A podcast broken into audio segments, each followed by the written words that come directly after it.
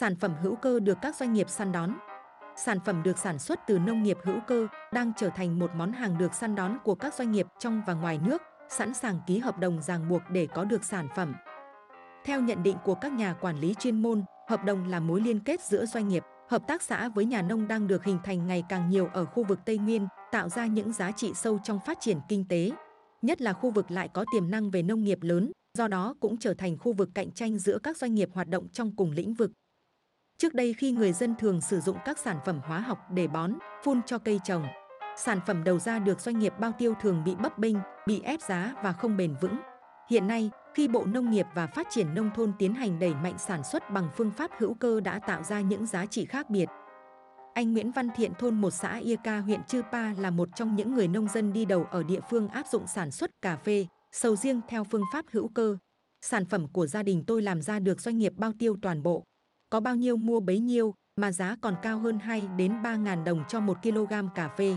Bây giờ trong vùng đã có nhiều người nông dân làm hữu cơ, doanh nghiệp tự dưng lại có cả mấy chục hecta làm cà phê sạch. Không chỉ anh Thiện, ông Huỳnh Mau ở xã Nam Ia, huyện Đắc Đoa cũng áp dụng sản xuất nông nghiệp hữu cơ cho trang trại tổng hợp hơn 20 hecta của mình. Biết được điều này, một doanh nghiệp ở tỉnh Bắc Ninh đã tiến hành ký kết hợp đồng bao tiêu đầu ra cho tiêu và sầu riêng cho từng năm. Trang trại chúng tôi làm theo tiêu chuẩn của Union Control của Mỹ, do đó sản phẩm đầu ra được doanh nghiệp sẵn sàng săn đón với giá cao, ông Huỳnh Mau chia sẻ. Ngoài sự săn đón của các công ty xuất khẩu nông nghiệp ngoài khu vực, Tây Nguyên còn chứng kiến các doanh nghiệp tự làm sản phẩm hữu cơ như công ty trách nhiệm hữu hạn Vĩnh Hiệp, Cà phê Thu Hà, Tập đoàn An Thái. Ông Thái Như Hiệp, đại diện công ty trách nhiệm hữu hạn Vĩnh Hiệp cho hay nhiều năm qua cũng đã tự mình liên kết với các hợp tác xã tạo ra vùng trồng sản phẩm hữu cơ cho chính mình. Ông Hiệp nói chúng tôi hiểu rằng muốn làm ra sản phẩm tốt phải tạo vùng nguyên liệu được quy hoạch đạt chuẩn.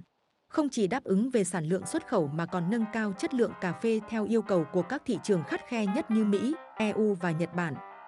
Nhận định về cạnh tranh giữa các doanh nghiệp, chị Nguyễn Hương đại diện công ty cổ phần nông nghiệp N và H ở tỉnh Đắk Lắk cũng cho hay cạnh tranh rất khốc liệt. Chúng tôi phải cho nhân viên đi từng vườn, từng nhà để ký hợp đồng, đảm bảo sản lượng sầu riêng cho hợp đồng xuất khẩu. Không chỉ riêng ngành hàng cà phê, mà hiện nay tiêu, sầu riêng, bơ, thanh long, mít khi được sản xuất theo hướng hữu cơ đều được các doanh nghiệp sẵn sàng chào đón, ký kết hợp đồng. Nông nghiệp hữu cơ đang tạo ra làn sóng cạnh tranh giữa các doanh nghiệp, đưa sản phẩm đảm bảo an toàn lên một vị thế mới.